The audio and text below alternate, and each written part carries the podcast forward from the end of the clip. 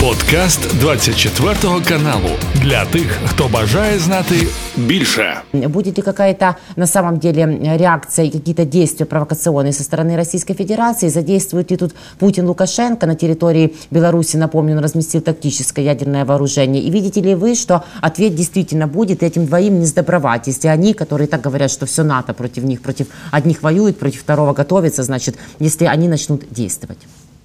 Да, я соглашусь с господином Линкевичем, бывшим министром иностранных дел Литвы, а сегодня послом Швеции. Мы опубличили такой прогноз несколько недель тому назад, в том числе на одном из, э, скорее всего, даже на вашем канале, где говорили о том, что существует такая вероятность возможного использования территории Беларуси российскими вооруженными силами совместно с частью вооруженных сил Республики Беларусь для нанесения конвенционального удара по земле Э, с использованием э, бронетанковой техники для того, чтобы обеспечить э, соединение с Калининградской областью, с анклавом Калининград, с материком, то бишь союзным государством, так называемым. При этом при реализации подобной операции важна, важна операция прикрытия. И в качестве прикрытия в этой схеме возможно задействование Искандеров с тактическими ядерными боеголовками, которые в случае нанесения подобного удара в направлении Калининграда будут выдвинуты на территорию Литвы. И, например, где-то в районе города Вильнюса будут развернуты как зонтик э, сдерживания. То бишь, если в этой ситуации НАТО необходимо будет реагировать, то никто не решится нанести ответный удар с использованием, не знаю, артиллерии, авиации в связи с тем, что э, именно эти ракеты будут находиться в районе Вильнюса. Такой сценарий нельзя исключать, тем более, что некоторое время тому назад на территории Беларуси проходили учения, э, которые фактически надзор над которыми осуществляли секретариаты Совета Безопасности Беларуси и России, э, участвовали руководители генеральных штабов, ну или руководящий состав генеральных штабов вооруженных сил Беларуси и Российской Федерации. Мы видим также определенные телодвижения на территории Гродненской области, направленные на то, что там проводится регистровка местности, а, там усиливается влияние Комитета государственной безопасности. Также Лукашенко буквально недавно сделал заявление о возможности строительства укрепрайона а, на территории Гродненской области. Ранее подобные укрепрайоны были построены в Брестской области, и осенью прошлого года Лукашенко его посетил, а также в Гомельской области.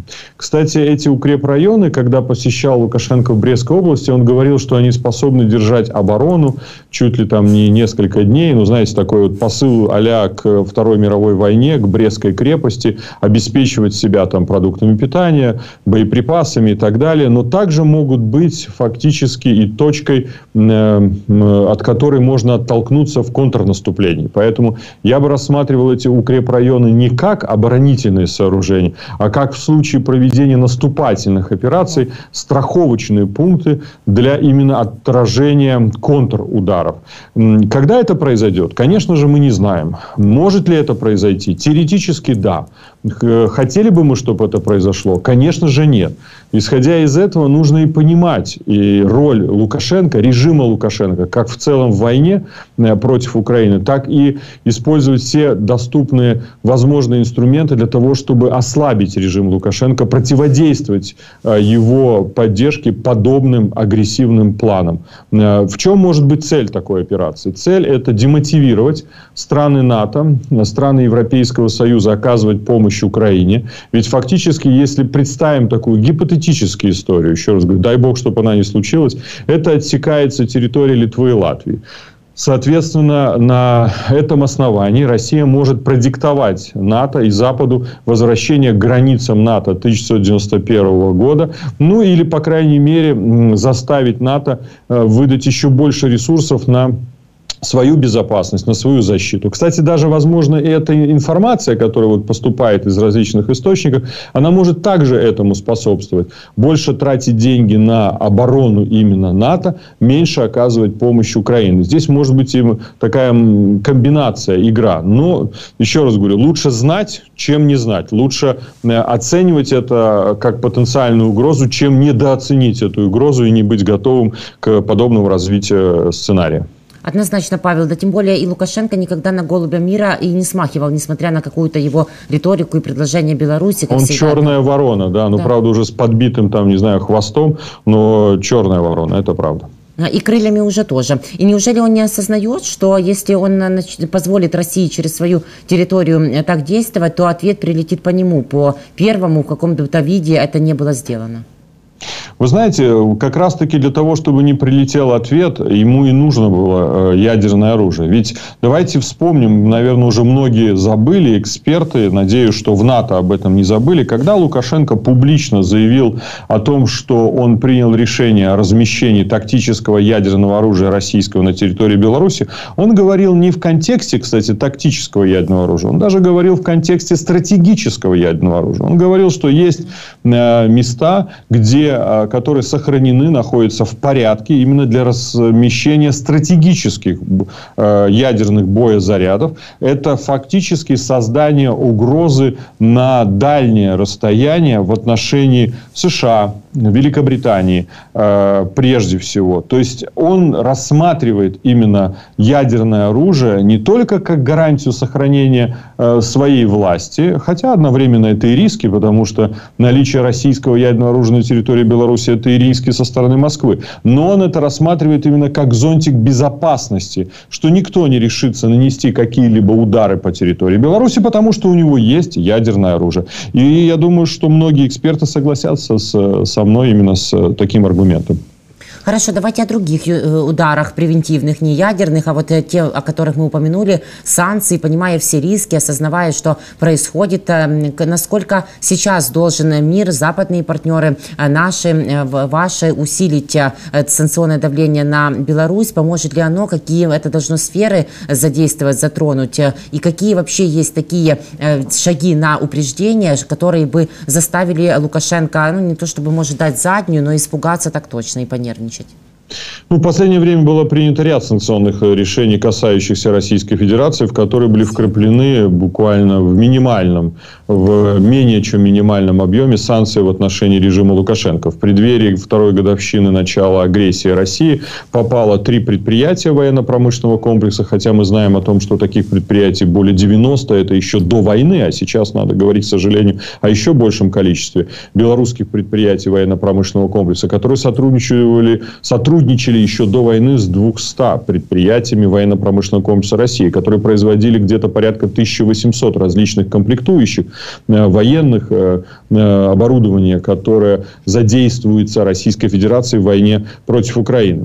Там были также в этот санкционный список попали и те лица, по которым мы работали как Народное антикризисное управление. Это лица, подозреваемые в совершении военных преступлений, связанных с незаконным перемещением украинских детей. Это Тала Николай, э, его ассоциация, Волкова, ассоциация Дельфины, это Мезенцев, госсекретарь союзного государства, э, это Шевцов, э, Белорусское общество Красного Креста, это Головатый, генеральный директор Белорускали еще раньше попал. То есть это также, скажем, определенный сигнал оценки правовой тех действий, которые совершает режим Лукашенко и сам лично Лукашенко, связанных с военными преступлениями. Буквально вчера было опубликовано решение о пролонгировании предыдущих санкционных пакетов Европейского Европейского Союза. Кстати, да, еще санкции принимали США, Великобритания, но опять же там небольшой объем, совсем, совсем небольшой. Э, буквально вчера было принято решение Европейского Союза о том, чтобы продлить санкции еще на год, введенные в отношении режима Лукашенко. Ну, это такое автоматическое продление санкций. Но проблема не решена. И проблема заключается в следующем. По мнению наших экспертов, различных экспертов, разница в применении санкций в отношении России и режима Лукашенко Лукашенко составляет 12 раз. То Ого. есть в отношении России введено в 12 раз, 12 раз больше санкций, чем в отношении режима Лукашенко. При этом существует союзное государство, при этом существует Евразийский экономический союз. И Беларусь используется Российской Федерацией для обхода санкций. Одновременно э, эксперты оценивают, что за два года войны через территорию Беларуси проследовало э, в Российскую Федерацию из Европейского Союза товаров более чем на 10 миллиардов евро. Многие из них это именно товары подсанкционные, которые ввозятся на территорию Беларуси.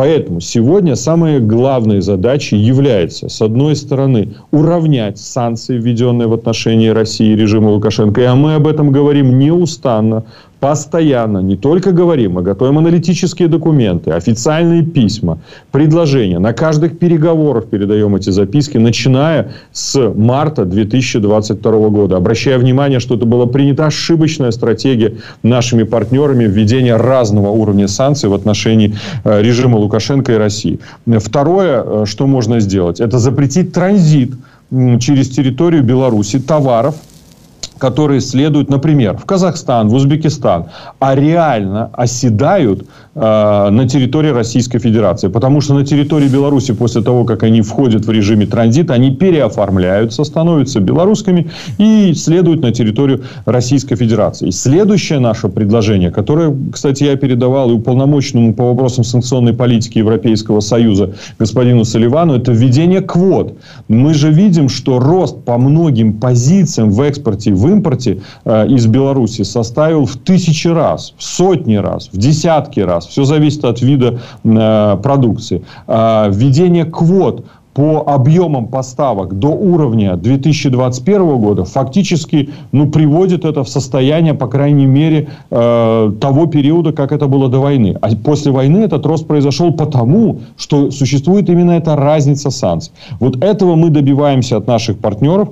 К сожалению, я должен констатировать, нас э, слышат, но решений не принимают. Вот почему их не принимают, мы до сих пор э, не получили какого-либо понятного объяснения, потому что, говорят, не хватает ресурсов э, человеческих, э, фокусирования на России, э, режим Лукашенко не так участвует, как участвует Россия, наказывать его нельзя. Существует мнение неофициальное, что санкции вталкивают Лукашенко в объятия России. Но я приведу э, конкретный пример. Ну вот началась война. В отношении России введены санкции. А в отношении режима Лукашенко, Беларуси в данном случае, санкции не вводятся. Что происходит? Весь товар из Европейского Союза идет в Беларусь, и дальше перекочевывает на территорию России. Давайте не будем вводить санкции в отношении Беларуси, чтобы не вталкивать режим Лукашенко. Следующее, нужно не забывать. До войны торговля между Беларусью и Украиной составляла где-то 8, 9, 10 процентов от общего торгового оборота Беларуси со всеми странами мира. С Российской Федерацией 50 процентов. Сейчас торговля с Российской Федерацией составляет 60 процентов. Почему? Потому что торговля с Украиной обнулилась. А эти 10 процентов переползли на территорию России. Дальше мы прекрасно с вами понимаем, что даже если бы не были введены санкции в отношении режима Лукашенко, куда бы пошли белорусские предприятия, узнав о том, что, например, есть дырки, нехватка товаров на территории Российской Федерации. Но они же не на Запад бы пошли, они пошли бы в Россию, потому что там понятно, на каком языке разговаривать, коррупционные схемы, там, э, ну, там логистика совсем другая. Все равно бы они пошли на российский рынок. Поэтому аргумент о том, что санкции вталкивают, он на дилетанта. Понимаете, он э, имеет определенные под себе основания, но он не является определяющим в понимании вталкивания режима, режимом э, Беларуси в объятия России. Именно Лукашенко делает все, чтобы втолкнуть Беларусь в объятия э, России. Если бы он не применял репрессий массовых, не убивал людей, не захватывал гражданский самолет, не объявлял гражданскую вину и не предоставил территорию Беларуси для агрессии против Украины, так и санкций бы не было. Но он же может это поменять, но он же этого не хочет хочет. Поэтому говорить о том, дайте, пускай этот убийца дальше убивает, совершает преступление, но наказывать мы его не будем, потому что он нам чем-то выгоден. Да, это, конечно, это и был мой следующий вопрос, почему, потому я уже услышала на него ответ, спасибо, хотя этот ответ мы слышим не такой, какой мы бы хотели, точнее его нет, насколько я понимаю, почему санкции не ужесточаются. А кто у кого учится, они друг у друга, просто в отношении репрессий, убийств политических э, оппонентов, оппозиционеров, активистов, вообще убийства всего гражданского, цивилизованного демократического, что оставалось, а касательно объятий, так это кажется куда же уже действительно теснее, Павел. Ну вот еще один пример, буквально далеко ходить не надо, граница Украины и Польши, где, напомню, длится блокада, вопрос сельскохозяйственной продукции, зерна, беспокоящиеся фермеры и определенные элементы, которые выходят с пророссийскими лозунгами без стыда и совести, такие тоже там присутствуют, разные, конечно, да, а, понимаем, там протестующие есть, но вот таких элементов все куда больше. И вот буквально за несколько минут, как мы с вами проводим эту беседу, стало известно о том, что задержали на польской, украино-польской границе нашего журналиста, коллегу, расследователя Михаила Ткача. Э, польские пограничники, польские полицейские подошли, показали значок, э, привезли в комендатуру, э, изъяли карточки для камеры и все остальное и начали допрашивать. Значит, сообщил на допросе в комендатуре Ткач, что мы журналисты, мы снимаем, как Польша торгует с Россией определенные определенные предприятия Польши, мы так понимаем, через Беларусь, и как Польша торгует с Беларусью, как сельскохозяйственная продукция уходит из России и Беларуси и через Беларусь в Польшу. Вот Беларусь и здесь используется как а, такая прокладка, как обход. Мы понимаем, мы всегда благодарны полякам, обществу, которое нас поддерживает а, позиции власти, предоставление защиты оружия. Но вот есть такие, такие вот моменты, и Беларусь тут снова таки фигурирует. Это ли не очередное доказательство, что надо как-то действовать?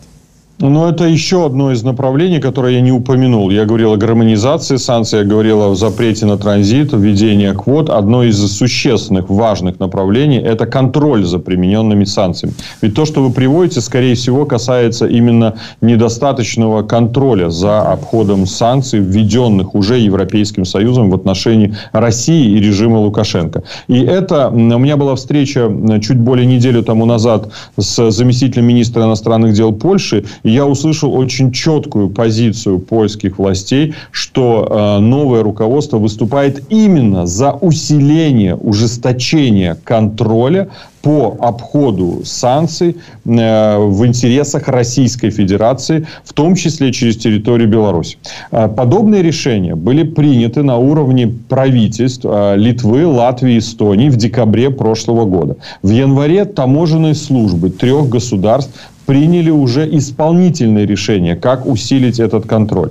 Э, я, насколько понимаю, Польша также исходит из этой позиции, э, и это важно. Ну и мы понимаем, что, конечно, э, бизнес, он, к сожалению, часто не пользуется моральными принципами, а, а принципами просто алчными, зарабатывать в том числе и на горе других. К сожалению, ну, такова, такова реальность.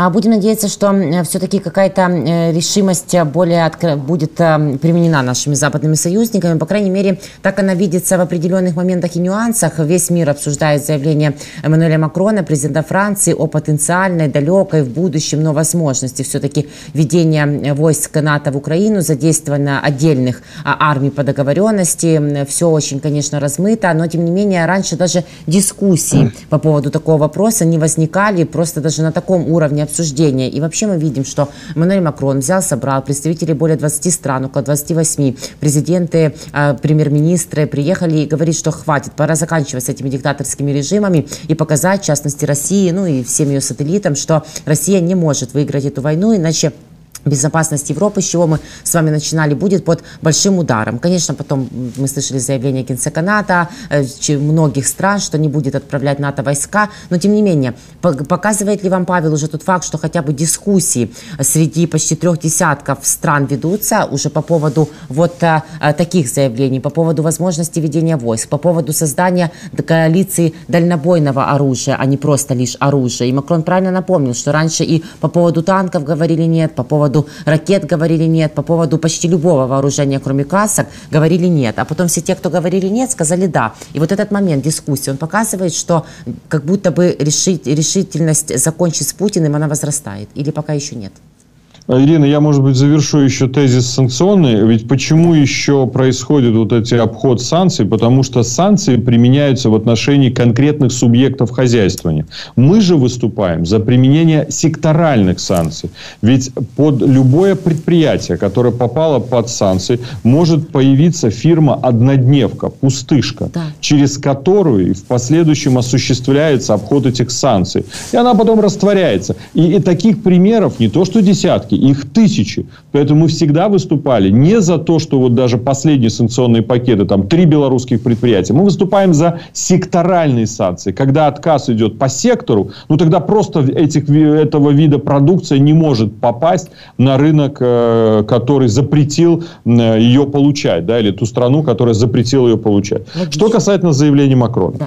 Эм, я думаю, э, на мой взгляд, это нужно рассматривать в том числе как угрозу Российской Федерации на случай о том, о котором мы говорили с вами в самом начале. Угу. В последнее время действительно началось обсуждение, дискуссии, возможно ли агрессия со стороны России, в данном случае Балкон Беларусь, к сожалению, может быть задействован. Он имеет стратегически важное положение, почему мы говорим, что нужна стратегия в отношении Лукашенко и режима. И нельзя исключать из этой проблемы. Вообще он не звучит. Лукашенко отсутствует. Его как будто вот так временно отставили в сторону, там, как будто его нет. А он есть. И он реально помогает в этой войне. Так вот, в случае, если будет использован этот балкон э, и будет нападение или дестабилизация на границах с Европейским Союзом, с НАТО, вот в этом случае НАТО как бы намекает, мы будем вмешиваться мы будем вмешиваться вплоть до того, ну, теоретически, что можем даже пойти и на территорию Украины помогать украинским вооруженным силам.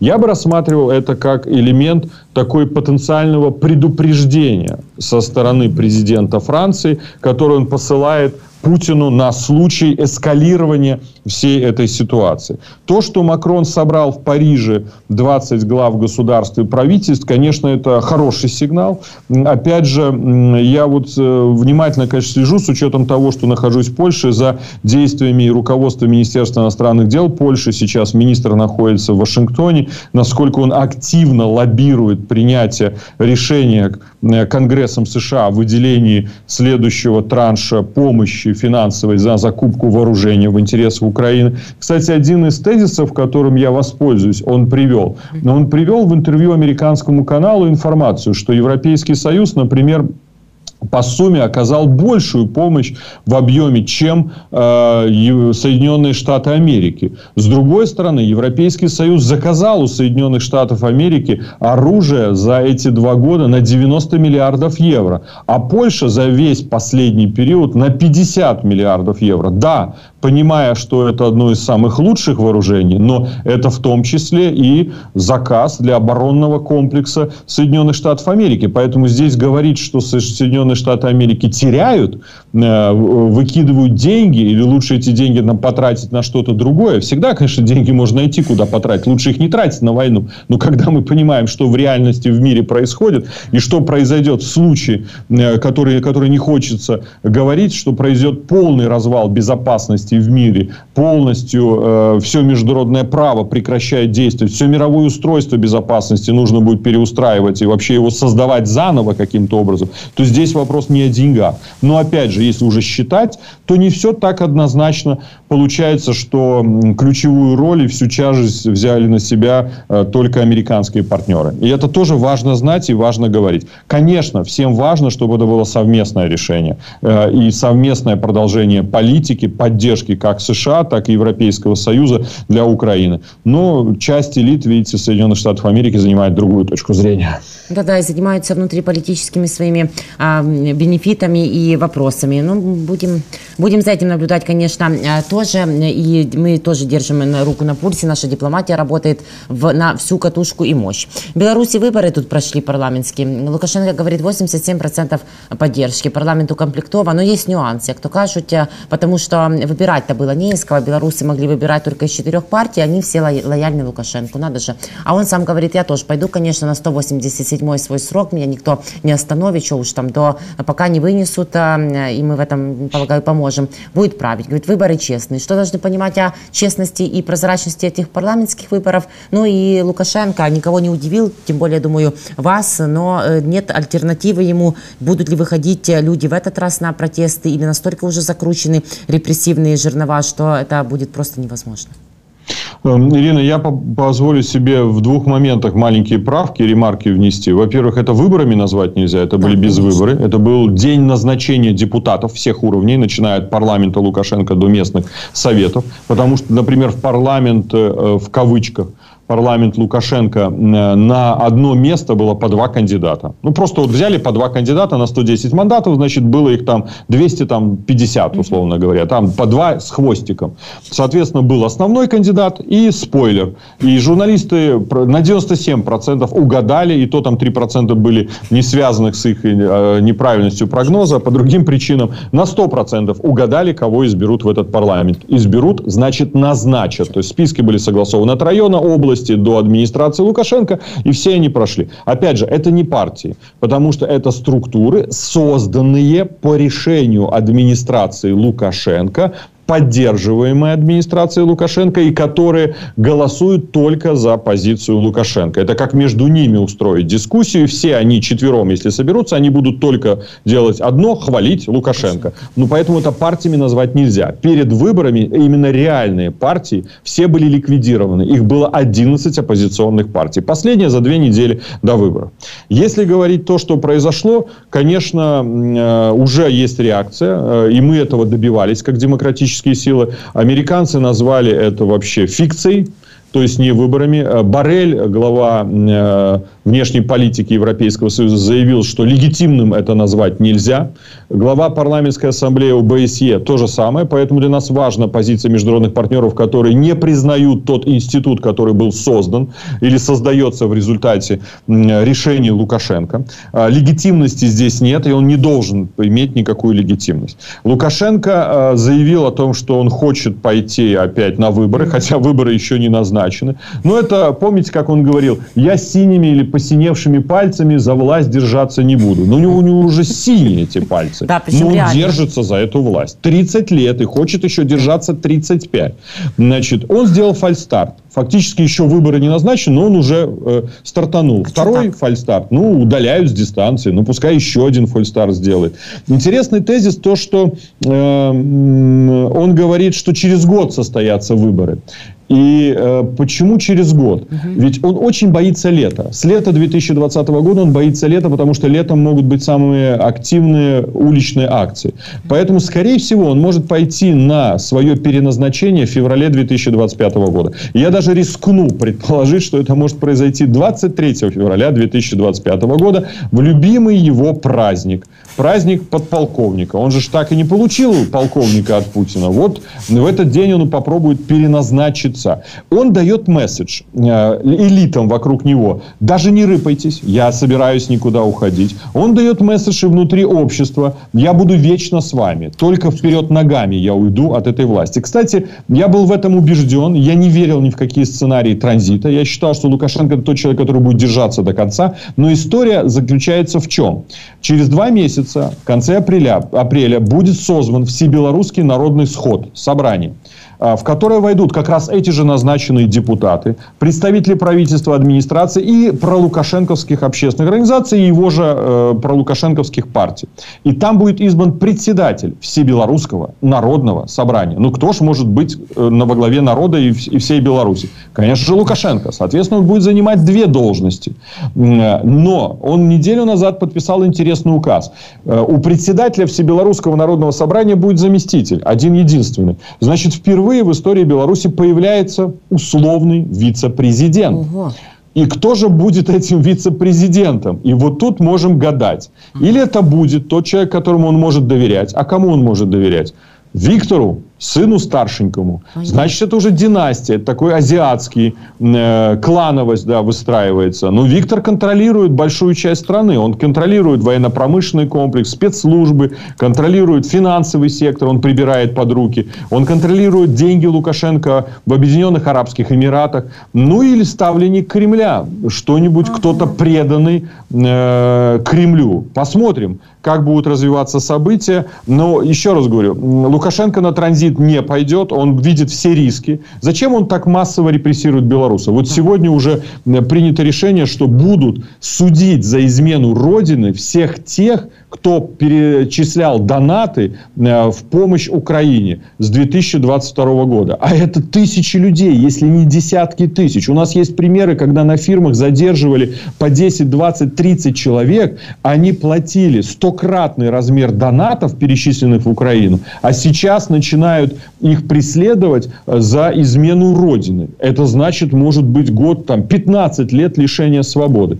Э, Лукашенко ежедневно кого-то сажает сажают в тюрьму. Ежедневно кого-то задерживают. Нет ни одного дня. Ну, вот просто, как говорится, это любой человек может проверить эту информацию. Зайди в телеграм-канал белорусских демократических сил, независимых СМИ. Каждый день происходит задержание. Даже не одного, сотни, десятки людей. Дело архитекторов. Архитекторов в Минске. Задержали 40 архитекторов в Минске перед выборами. А всего с членами семьи 70 человек. Не из-за того, что они плохо что-то спроектировали а, или построили, а потому что они участвовали в протестах 2020 года. Поэтому Лукашенко боится общества. И он зажимает, будет дальше зажимать гайки. Он фактически лишает белорусов, хочет лишить белорусов, лучше так сказать, будущего. Но наша задача отправить его в этот поход за переназначением. Но отправить его лучше в направлении Международного уголовного суда в Гаге. Он должен получить ордер на арест. И это самая главная задача. Это стратегически критически важно дать месседж его элитам, ему, всему обществу, что это уголовный преступник, который разыскивается в 130 с хвостиком странах мира за совершение военных преступлений в отношении украинского народа и преступлений против человечности в отношении белорусов. Фактов на лицо просто десятки тысяч. Как, как сейчас продвигается Павел работа с Международным уголовным судом касательно иска по ордеру на арест Лукашенко? Ну, две коммуникации мы передали. В Генеральную прокуратуру Украины мы материалы передали. Сегодня мы принимали в такой важной тоже дискуссии правозащитной по этой тематике, где представили нашу информацию. Мы работаем над сбором очередных материалов, очередного пакета материалов для передачи в Международный уголовный суд в Гаге. Также мы передали э, в независимую международную комиссию по правонарушениям в Украине, которая действует в рамках ООН, находится в Вене. Вот буквально несколько несколько недель тому назад я был в Вене вместе со своей командой, и мы передали в эту комиссию, которая собирает все доказательства преступлений, совершаемых на территории Украины. Ну, как говорится, инструмент этот не в наших руках. Мы подготовили все необходимые материалы, смотрим и следим э, за тем, какие будут приниматься решения. Сейчас мы занимаемся адвокатированием этого вопроса в большей степени. Я надеюсь, что все-таки не э, политика сыграет роль, а именно право будет положено э, в, в основу. Потому что если перманентно этот человек будет совершать преступление, но кто-то по политическим причинам будет считать нет необходимости, нецелесообразно его привлечь к ответственности, демократия никогда не победит. Демократия Беларусь победит тогда, когда наступит ответственность. Вот Лукашенко 30 лет совершает преступления, исчезнувшие политики, стрелять в людей, э, сколько изуродованных судеб, сколько репрессий, пыток, пять умерших политических заключенных в тюрьмах. Вот буквально на прошлой неделе Игорь Ледник умер. Сколько еще, не дай бог, Бог умрет, но они будут умирать. Но этого человека нужно наказать. Он, преступление совершено, совершено. Факты налицо, наказание должно наступить. Ну иначе о какой демократии мы говорим? В чем тогда смысл демократии? Да, в том, чтобы ждать какие-то политическую волю, так тогда этим всем будет повадно, и руки будут развязываться им еще больше. Они смотрят и радуются, и Пухляши, и Лукашенко, и Путин, и убивают всех, потому что понимают, что ответственности ноль. Пора этому действительно положить конец. Павел, спасибо вам огромное за весь ваш труд, за вашу позицию, за вашу работу, поддержку Украины. Берегите себя, до новых встреч. Как жаль, всегда время с вами пролетает мгновенно. Благодарю спасибо вас. Вам. Спасибо. Хай живе Білорусь без Лукашенка завжди. І слава Україні. Дякую. Живе вічно. Героям слава. Дякую, до побачення. Ой, друзья, непростые у нас темы, но нужные. Заместитель руководителя Объединенного переходного кабинета, руководитель Народного антикризисного управления Беларуси Павел Латушка был со мной.